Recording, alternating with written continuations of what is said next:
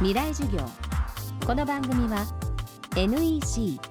ー OK アミドの川口義賢がお送りします。月曜日チャプターいち未来授業。月曜から木曜のこの時間、ラジオを教壇にして開かれる未来のための公開授業です。今週の講師は東京大学大学院の社会学者貝沼博さん。福島県いわき市出身。にせんろくねんから福島などの原発立地地域とそこで生活する人々を研究し続ける若手研究者です。修士論文をまとめた著書福島論原子力村はなぜ生まれたのかは、昨年の福島第一原発の事故をきっかけに大きな脚光を浴びました。今週は原発と共生する地域を内側から見つめてきた貝沼さんに、立地地域が抱える問題を私たちはどう考えるべきなのかを伺っていきます。北海道泊原発が停止、福井県大飯原発の再稼働問題が注目される一方、浜岡原発のある静岡県御前崎市では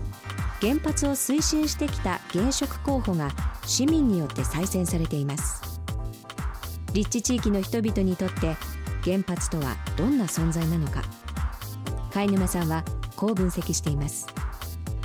未来授業いちじかんめ、テーマは原発を受け入れるということ。御前崎以外の原発立地地域においてもですね、ここいちねんかん震災以後選挙をやると、まあ、例えば推進派の方と脱原発派の方が戦った場合、まあ、脱原発派が推進派を圧倒して勝ったという例は、まあ、一つもないというのが実際のところです。その背景っていうのを探ると、それはもうずっと震災前からあることなんですけども、基本的にはもうその地域に原発以外の仕事がまあないと。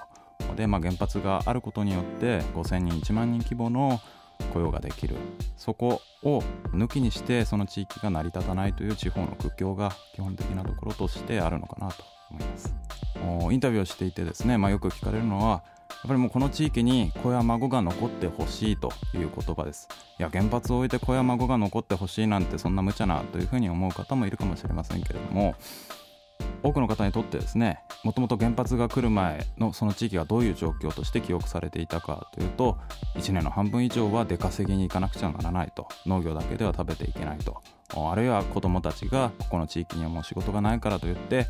高校出たらすぐに都会に出て行っても帰ってこないというような状況があった。そういう中で子や孫たちがここの地域に残ってくれる仕事がまあできた。それが結果的に原発ではあったけれども、愛嬌の気持ちですね、自分たちの地域を後の世代まで伝えていくというものとして原発が位置づけられていたという現実があるかと思います。こんにちは、新井萌です。地球にも人にも優しい OK アミドで気持ちのいい夏を送りましょう。萌はアミドでエコライフ。川口技研の OK アミド。アミドか